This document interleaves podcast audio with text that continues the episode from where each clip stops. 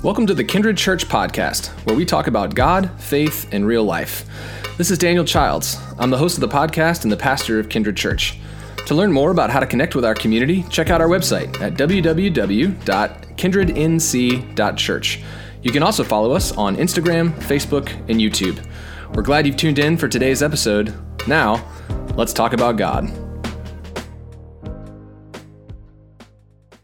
Well, back in December of 1959, just down the road from us in Greensboro, uh, there was a young man whose name was Joseph McNeil. And Joseph McNeil was a freshman at North Carolina A&T. He had just finished up his first semester there. He was on Christmas break, and he was at the Greensboro Greyhound bus station waiting for a bus. And while he was waiting for his bus, he started to get kind of hungry. So he went over to a, a, little hot dog stand that was there.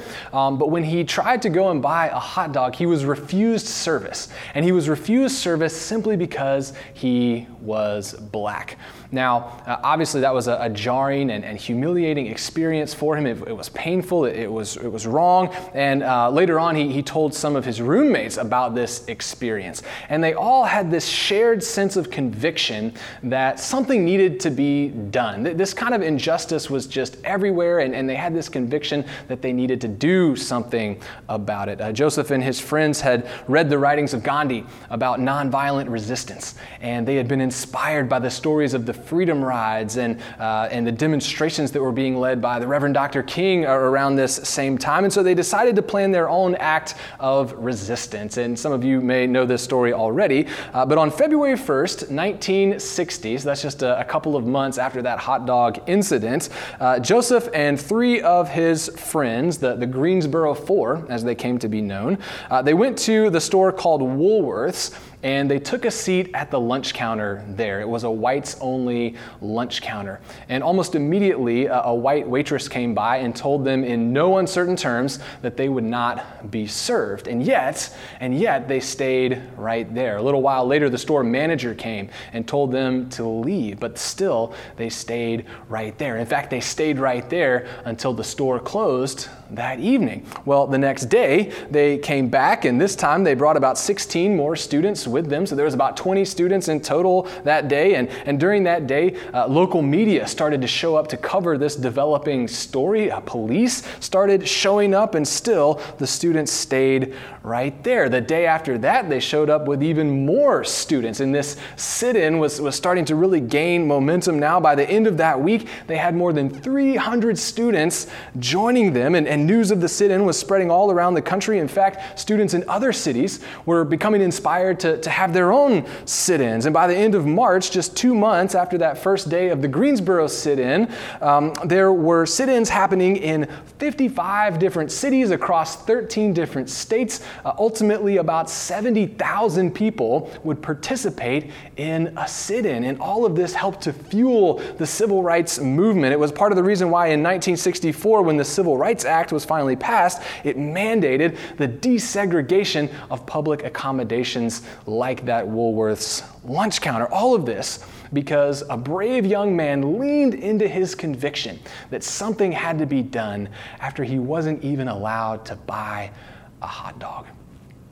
Well, I share that story with you this morning because it's a great example of what I want us to focus on today. That conviction, conviction gives us the courage to act boldly. And that's a really important insight for us as Christians uh, because Jesus calls each and every one of us to act boldly within our own context. And conviction is what helps us to step up and answer that call. Uh, you know, here in the church, we talk a lot about faith and we talk a lot about our beliefs, and our faith and our beliefs matter for sure. Uh, but it's important to remember that the kind of faith that Jesus wants for us is not a faith that just stays in the abstract, but it's a faith that moves into action. You know, when Jesus would call people to, to come and, and be his disciple, uh, he would not say to them, Hey, come and, and think about me. Uh, only on occasion did Jesus tell people, Believe in me, although thinking about Jesus, believing in Jesus are, are certainly good things to do. But when Jesus would call someone to be his disciple, he would say, Come and, and what? Come and follow me.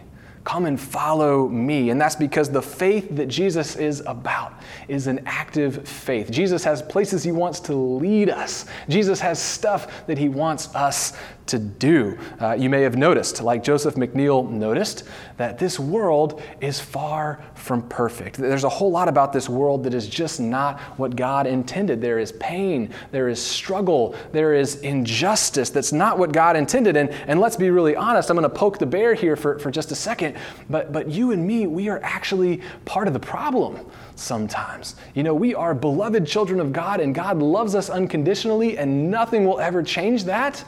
But each one of us has a tendency at times to do things that are harmful to ourselves. Sometimes we do things that are harmful to other people, and God is not okay with that. And God doesn't want us to be okay with that either. And according to Jesus, God wants us to actively do something about it, to keep working on this world until it fully reflects God's love, to keep working on ourselves until we fully reflect God's love. And of course, uh, God promises to work with us in all of that. God promises to work through us, and, and sometimes even in spite of us, we're not working in our own power, but Jesus expects us to be active participants and to create change in the world and to create change in ourselves. It requires us to take action and, and often bold action.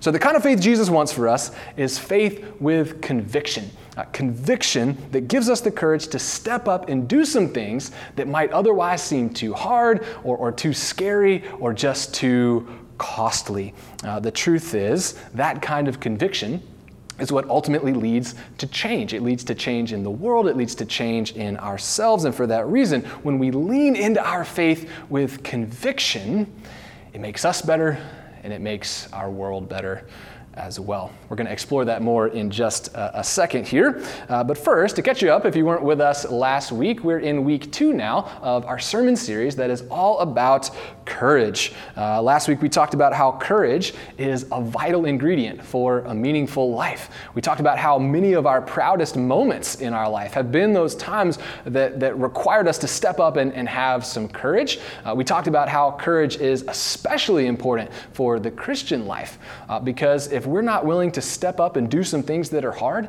uh, if we're not willing to, to get outside of our comfort zones, then we're just going to struggle to follow Jesus in a meaningful way. We're going to struggle to follow Jesus in a way that actually makes a difference in our lives and in our world. So it's super important that we cultivate courage in our lives. And throughout this sermon series, we're looking at six different dimensions of courage. And for each one, we're, we're thinking about how Jesus models it for us, and we're thinking about the difference that it makes in our lives and in our world. Now, for today, for today, we're exploring the connection between conviction and courage.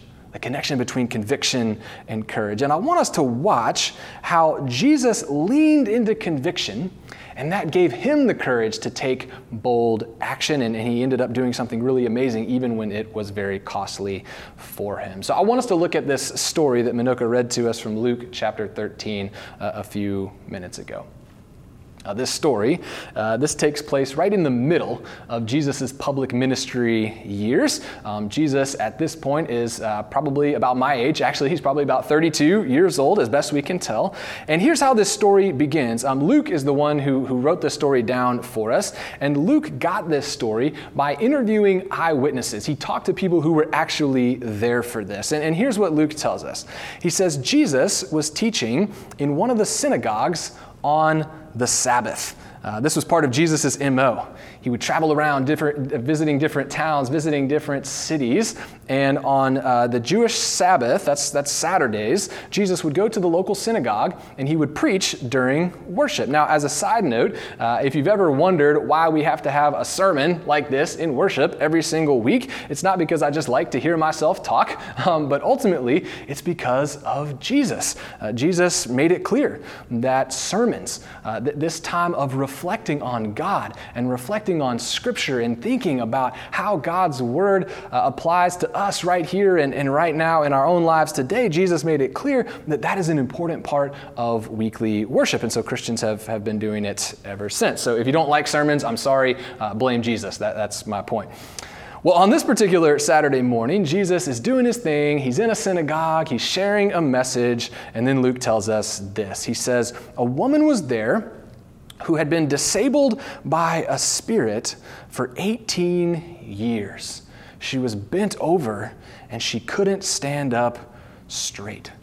I know it might sound weird to us to attribute this woman's condition to a, a spirit. You know, we are modern, Western, post Enlightenment kinds of people. We, we, typically prefer explanations that are more scientific sounding, like this woman had severe kyphosis or she had some sort of severe arthritis that made it so she couldn't stand up. Uh, either way, that's really not the point here. The point is that this woman had this condition and she'd had it for a really long time 18 years, if you can imagine, with all of the, the social stigma that would have come with that condition and certainly all of the, the physical limitations that would have come with that condition. Now, Jesus sees this woman in the synagogue, and uh, Jesus is compassionate. So, of course, Jesus has deep compassion for her. But here's the thing. Uh, here's the thing. In this culture, at this time, uh, treating people's illnesses, uh, practicing any kind of medicine, healing people in any way, all of that was categorized by the religious authorities as work. It was considered work, and that may not seem like a big deal to you and, and to me, but according to the Jewish law, there was to be no work on the Sabbath. The Sabbath was a day of rest, no work. And according to the religious authorities, as they interpreted the law, that meant no healing on Saturdays. Uh, I thought about this week how, you know, 2,000 years later, it's still hard to get a doctor's appointment on Saturdays, but that's different. That's not a, a religious thing for us in, in our culture. Well, all of this, all of this puts Jesus in a bind here because he sees this poor woman who hasn't been able to stand up for, for 18 years and he has compassion for her. And Jesus knows he has the power to heal her. But, but if he does actually heal her here, it's going to cost Jesus and it's going to cost him in a very big way because that would be against the law as the, as the authorities interpreted the law. That would be in direct defiance of the whole religious establishment of his time. And it meant that if Jesus heals this woman, he's going to make some really angry enemies out of some very powerful people. Uh, people who had the power to destroy Jesus' whole reputation. People who had the power to have Jesus arrested. People who ultimately had the power to put Jesus to death. So, this is a really big deal. Uh, and there's, there's a lot of tension in this moment. And we need to recognize that Jesus has options here.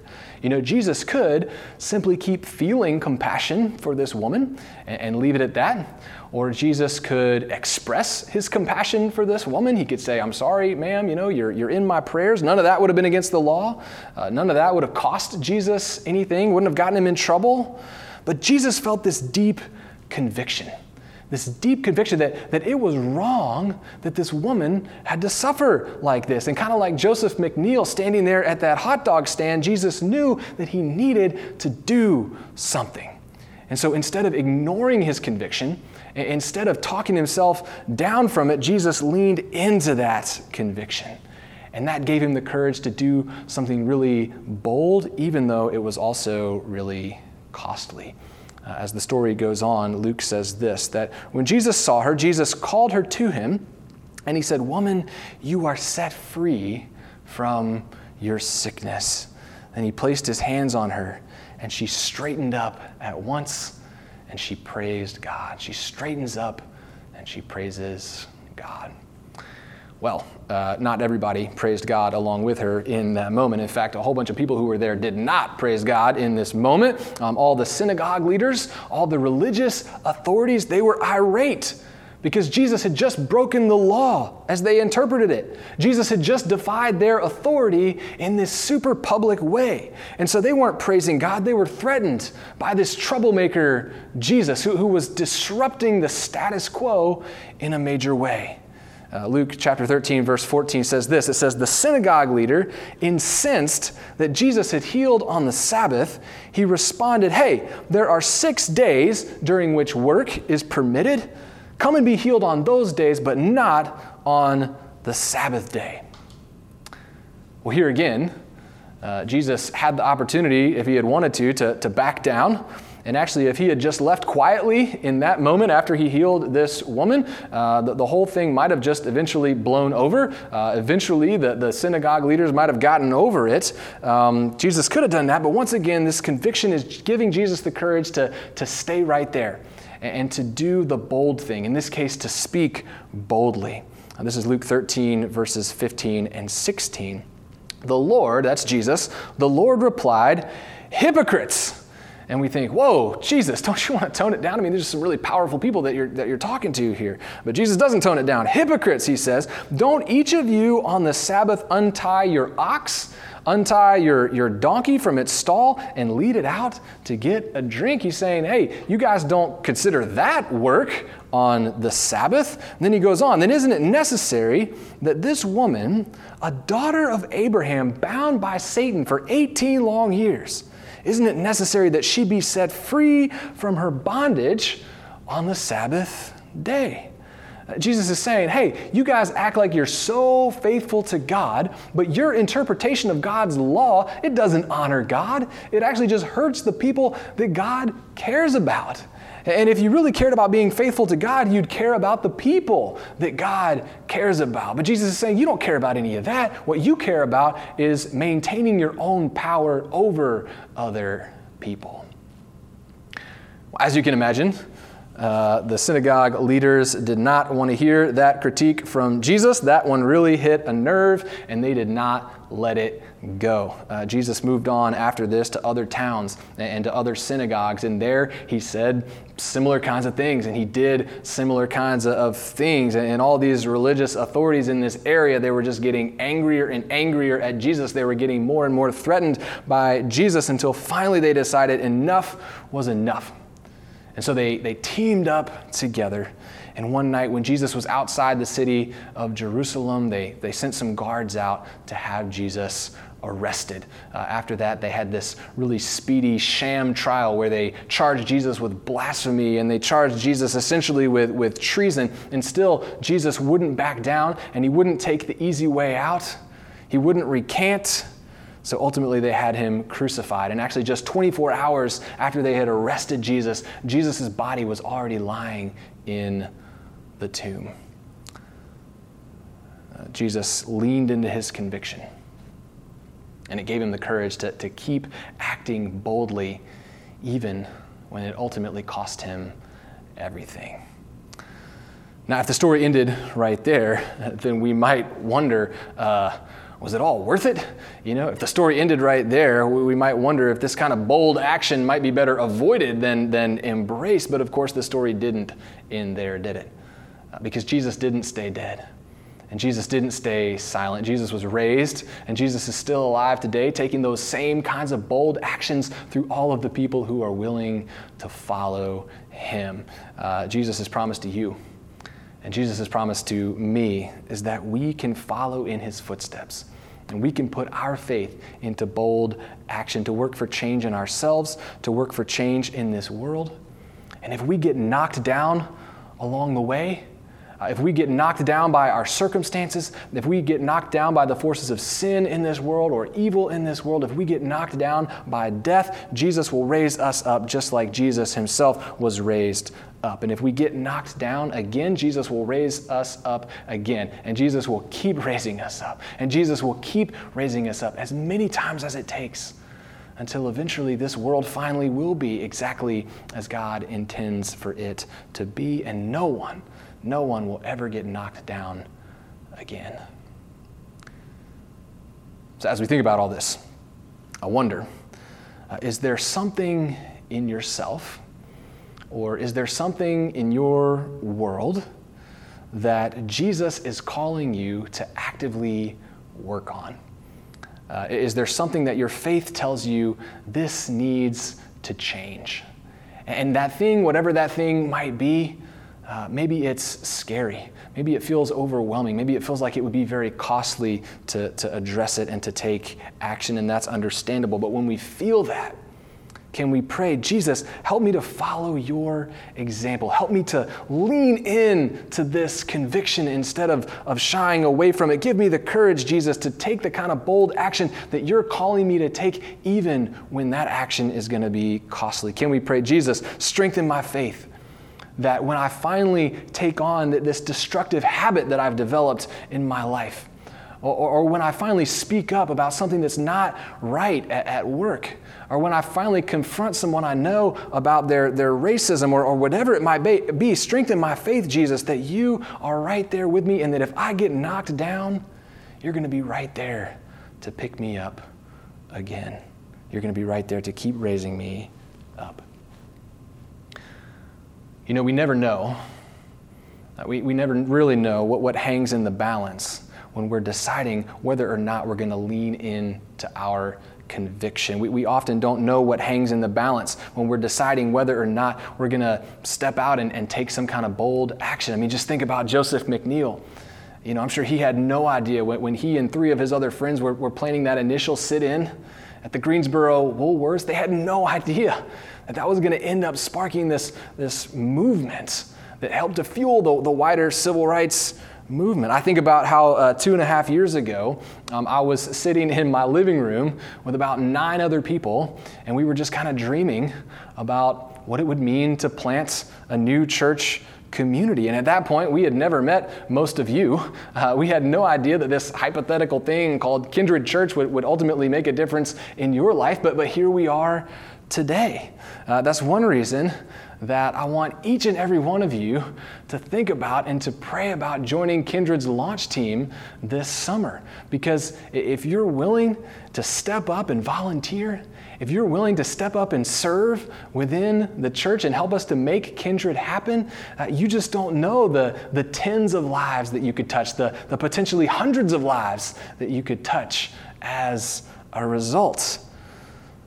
We don't always know what hangs in the balance when we're deciding whether or not we're going to lean into our conviction and, and put our faith into action. But what we do know, what we do know is that when we choose to act, when we lean into conviction and live with courage, we are following in the footsteps of Jesus. And even when it's costly, it makes us better and it makes the world better. And whatever the outcome, we know that Jesus is right there with us every step of the way.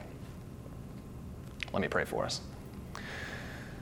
Oh, gracious and, and loving God, we thank you for your calling upon our lives. Lord, we thank you that you call us uh, out of the ordinary and into the extraordinary, Lord. You, you, call us to be people who are actively working to, to make this world uh, the, the kind of world that you've always intended for it to be. God, you call us to be the kind of people who are working on ourselves so that we can become the kind of people that you created us to be. Lord, and we know that doing that faithfully requires us to, to be active, to take action, and, and in many cases, to take some bold action. And yet, oftentimes, Lord, bold action is a little bit scary. Uh, it can feel too costly, it can feel uh, overwhelming to us in certain moments. Lord, so we pray that you would give us the courage to, to lean in to our conviction, to lean into our faith, to do what you're calling us to do, Lord, so that we can be the people that you have called us to be. Thank you for that calling. Thank you for being with us. Thank you for raising us up over and over and over again when the challenges that we face seem to get the better of us. Lord, we know that you're always right there with us and you always will be. So, God, we thank you and we pray all of this in Jesus' name. Amen.